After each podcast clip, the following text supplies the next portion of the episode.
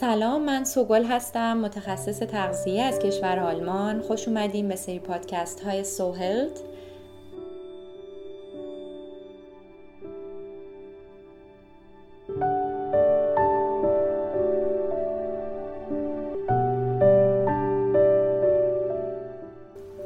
در این اپیزود کوتاه و کاربردی در مورد دستگاه گوارش صحبت می کنم.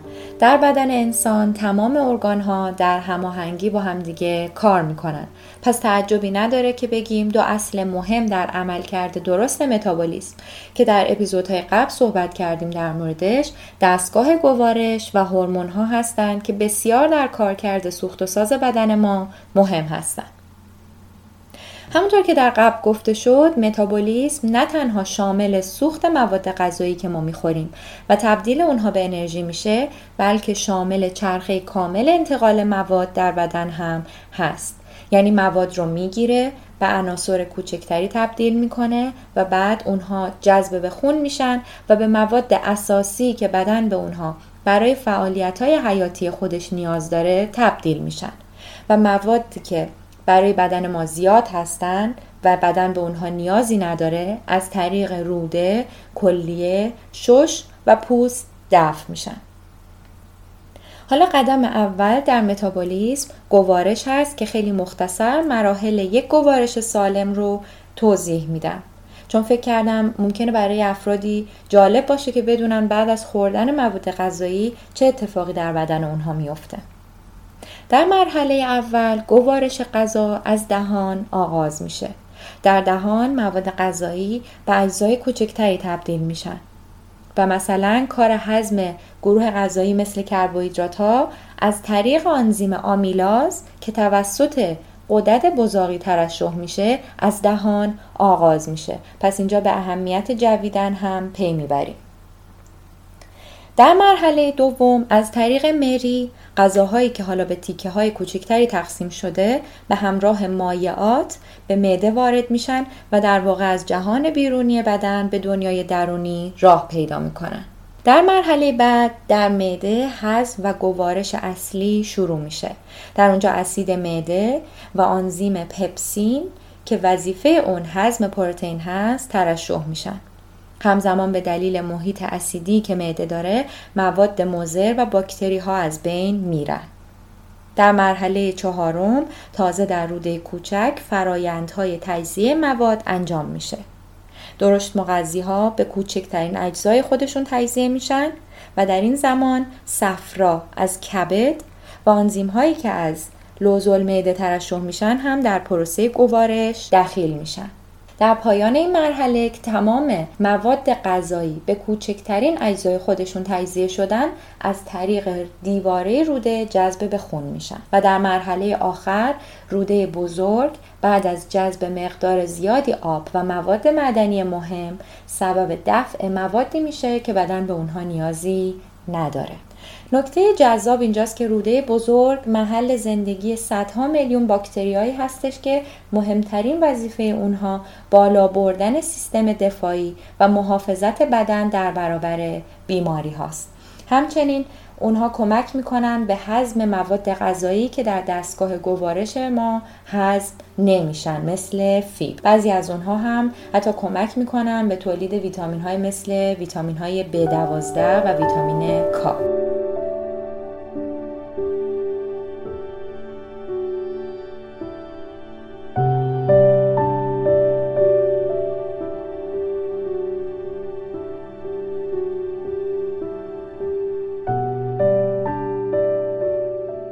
مراحل گوارش رو توضیح دادم تا به این نکته برسم که برای هضم کوچکترین چیزی که ما می‌خوریم چندین ارگان در بدن باید فعالیت کنن و فعالیت سالم اونها باعث گوارش و هضم درست مواد غذایی میشه و باعث میشه که ما ریز مغذی ها، ویتامین ها و مواد معدنی رو به اندازه‌ای که غذا می‌خوریم از اون غذا جذب بکنیم اما در اینجا کوتاه پرانتزی باز می‌کنم و در مورد باکتری های دستگاه گوارش که به اونها فلور روده و یا میکروبیوم هم میگن صحبت کنم. وجود اونها در بدن انقدر مهمه که در صورت به هم خوردن تعادل میزان اونها در بدن سیستم سوخت و ساز بدن هم دچار اختلال میشه.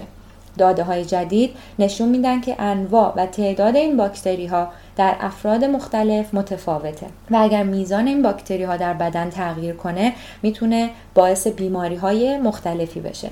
یکی از اتفاقهای بدی که در زمان مصرف آنتیبیوتیک در بدن میفته از بین رفتن این باکتری های مفید و یا پروبیوتیک ها در روده هستند که در این زمان باید دقت بشه مصرف مواد غذایی حاوی پریبیوتیک که قادر هستند رشد باکتری های مفید روده رو افزایش بدن بالا بره. تشابه اسمی به وجود اومد اینجا یعنی پروبیوتیک و پریبیوتیک که تفاوت اونها رو براتون میگم.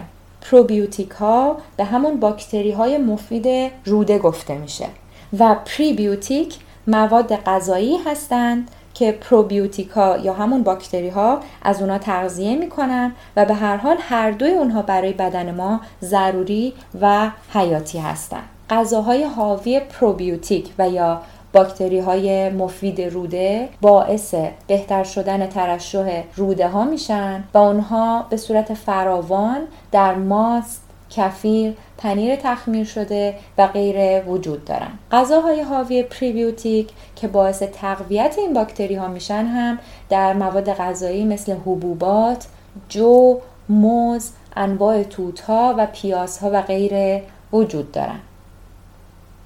این مراحلی که توضیح دادم خلاصه ای از آنچه بود که در سیستم گوارش ما اتفاق میافته. اینکه ما به سلامت پوست قلب کلیه ها و ارگان هایی که دوست داریم اهمیت بدیم خیلی هم خوبه. اما باید بدونیم حتی اعضای دیگه بدن ما که شاید اسمشون رو دوست نداشته باشیم یا به اندازه که فکر می‌کنیم کار مهمی رو در بدن ما انجام نمیدن مثل معده روده سلامتشون و کارکردشون به قیمت زندگی ما هستش. این بار در مورد گوارش صحبت کردم که توضیح بدم چه اتفاقات پیچیده ای در بدن ما برای هضم هر ماده غذایی اتفاق میافته. حواسمون به غذایی که وارد بدن خودمون می‌کنیم باشه. ما یک بار میمیریم ولی هر روز فرصت داریم زندگی کنیم و زندگیمون رو بهبود ببخشیم. هر روز می‌تونیم تصمیم بگیریم بدن سالمتری داشته باشیم و با داشتن بدن سالمتر حال روحی بهتری رو هم تجربه می‌کنیم.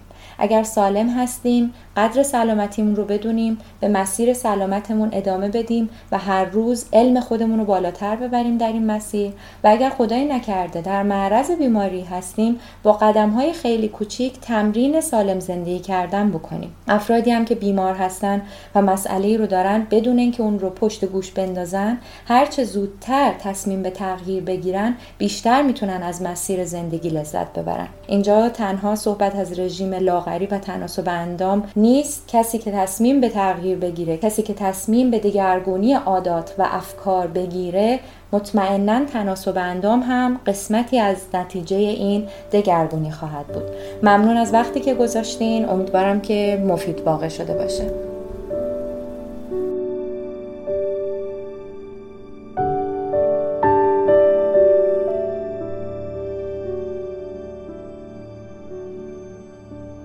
برای در جریان قرار گرفتن از اپیزودهای بعدی سوهل پادکست رو سابسکرایب کنید.